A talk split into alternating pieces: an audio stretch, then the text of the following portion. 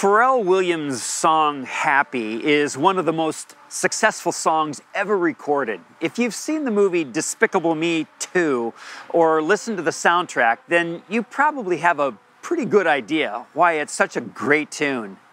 Happy was first released almost 8 years ago on November 21st, 2013, and within 3 weeks, the song had begun peaking at #1 in the United States and the United Kingdom, and Canada, and Ireland, and Australia, and New Zealand, and 19 other countries. Within 8 months of the debut, Happy had sold 12 million copies worldwide, becoming one of the best-selling singles of all time, making Pharrell Williams and the folks at Universal Pictures really happy. Not only that, but it was also nominated for an Academy Award for Best Original Song, but lost to another catchy little tune, Let It Go, from Frozen, a movie about a really unhappy childhood. But I digress. Pharrell's song is popular because it so profoundly resonates in people's lives. It invites listeners to be happy in the midst of everything. The song was certainly timely. A few months after its release, USA Today published a study revealing that upwards of 70% of people polled were unhappy with their jobs. And then last year, during the pandemic, a survey commissioned by the University of Chicago found that Americans are the unhappiest they've been in 50 years. It's like people are frozen in unhappiness. So let me ask you, are you happy? We all have an idea of what creates happiness: getting something we don't already have, making more money, being close to family, good health, boating, golfing, eating, hiking, driving a new car, having more technology, going on a vacation. Wow, I know, it's a long, long list. We've all got our own version of what brings happiness. It's no surprise, then, that people have been seeking happiness since the beginning of time. And since the beginning, God has had a lot of things to say about happiness. In the ancient language of the Bible, happiness is defined in a lot of ways. Happiness is being contented, joyful, peaceful, full of gladness. Biblically speaking, the most common word used for happy is blessed. However we translate the word, from a biblical perspective, being happy is connected to just one thing: being in a relationship with God. Being in a relationship with God that brings happiness. And the more that relationship is nurtured and developed, the happier we are. As I said earlier, we're in a worship series that we're calling In the Habit, and we're exploring discipleship habits that connect us more deeply with God in ways that shape our lives into Christ-likeness. And today, we're exploring how being in the habit of dwelling in the Scriptures is a powerful habit that roots us in Christ and enables us to bear fruit in our daily lives. When Jesus calls us to follow Him, He's calling us to an apprenticeship. An apprentice is someone who watches the master and then does what the master does. At first, it's awkward and the work is imperfect, but with enough practice, an apprentice develops skills that become habits. At first, challenging and requiring concentration, the work over time and with training becomes effortless. This principle holds true in so many areas of our lives. You want to get better at tennis? Well, practice the basics until they become habits. You want to play the piano well? Practice the basics until they become habits. You want to become a more fruitful follower of Jesus? Well, then again, practice the basics until they become habits. In our series on habits, we want to lift up the habits that help us become more like Jesus. And this is probably more important now than ever, mainly because we're living in such a challenging time when people are so unhappy. Well, that brings us to Psalm 1. So I'd like to do this together. I'd like to wonder how becoming apprentices of God's Word, God's law, God's direction, and God's guidance will impact our lives. What I want to do is to read this psalm for us, make a couple of observations, and then suggest 3 habits that you can practice that will help you grow as an apprentice of Jesus. So here's Psalm 1, verses 1-3 from the NRSV version. Happy are those who do not follow the advice of the wicked, or take the path that sinners tread, or sit in the seat of scoffers. But their delight is in the law of the Lord, and on his law they meditate day and night. They are like trees planted by streams of water, which yield their fruit in due season, and their leaves do not wither, and in all they do, they prosper. This is the word of God for the people of God. Thanks be to God. Well, a few observations. First, Psalm 1 is what's called a wisdom psalm. It provides practical spiritual guidance and timeless wisdom that's as relevant today as it was when it was first written centuries before Jesus was born. If you have a study Bible at home, the topic heading for Psalm 1 is likely the 2 ways. One way, the way of God's law or God's word, is the way of happiness that leads to life and more life. The other way, the way of wickedness, which really, come on now, you just got to admit is a terrifically juicy biblical word. The other way is the way that leads to destruction and death. The psalm writer writes that those who are not in a relationship with God are not happy. They are unwise. But those who are in a relationship with God are happy. They are wise. It just makes sense. Second, Psalm 1 describes the happiness of an apprentice of Jesus as someone who meditates or reads about or thinks about or talks about what God has to say through God's word. And God is always speaking through the word. An apprentice sets a habit, practices, and figuratively chews on the words of God. This word of God feeds and refreshes and enables apprentices of God to live full, thriving, fruitful lives. The purpose of getting into God's word is so that God's word will get into us.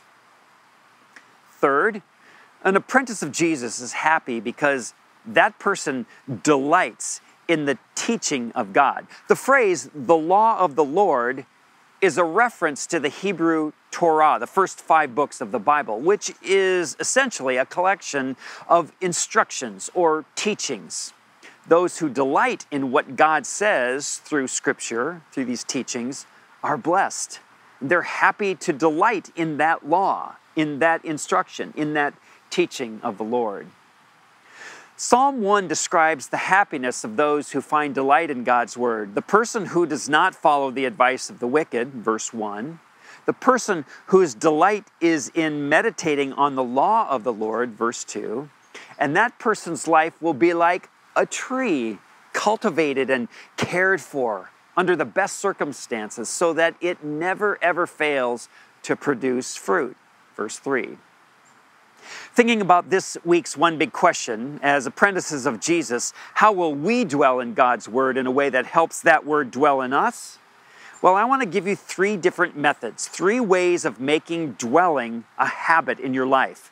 Journaling Psalm 1, praying Psalm 1, and watching for Psalm 1. First, journaling. Not everyone is a journaler. I get it. But you know, this kind of journaling is pretty straightforward. Let me explain how it goes.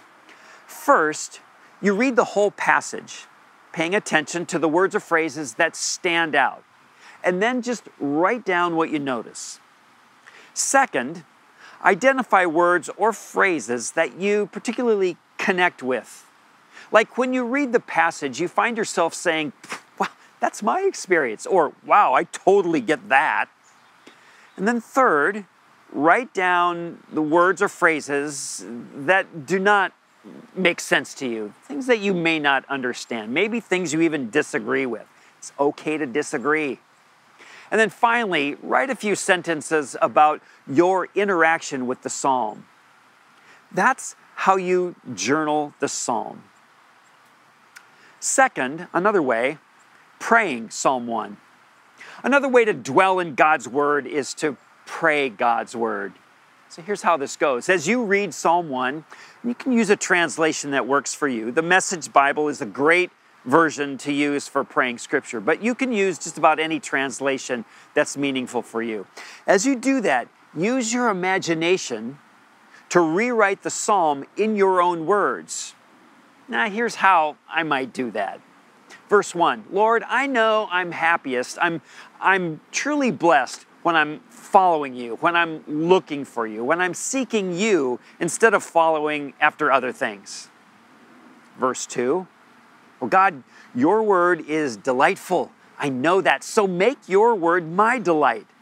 Make my delight your word. Help me always to find my delight in you.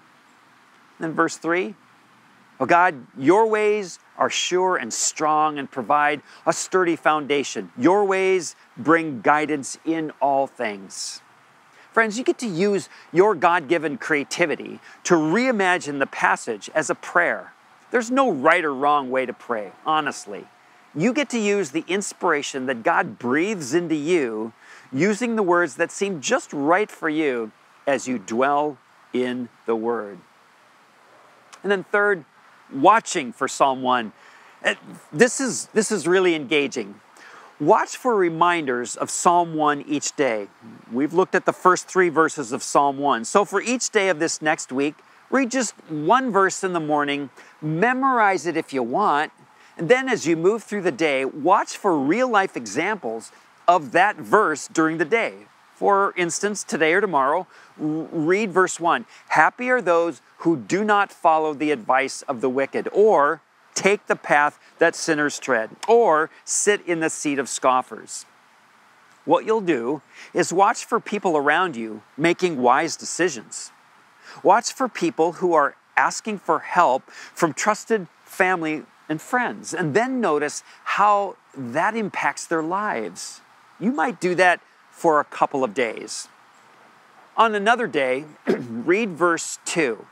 Their delight is in the law of the Lord, and on his law, his teachings, they meditate day and night. So what you do is you pay attention to people that you may know who have a daily practice of reading their Bible. Ask them about their habit. What works? What's helpful? Do they use a schedule? How does daily meditation create blessing in their lives and in the lives of others around them? Again, you can do this for a couple of days. Just dwell in that. And then one more day, read verse 3. They are like trees planted by streams of water, which yield their fruit in its season, and their leaves do not wither. In all they do, they prosper. I love the line, like trees planted by streams of water. What a lovely image. So who do you know who is like this? What are the habits that they've set into place that help them become like this? Well, that's some good stuff. Did you get all of that? Hey, at the end of our service today, I'm going to provide you with a link to a guide that we've created for you that will lead you through all three of these different methods step by step. Ways of making dwelling a habit.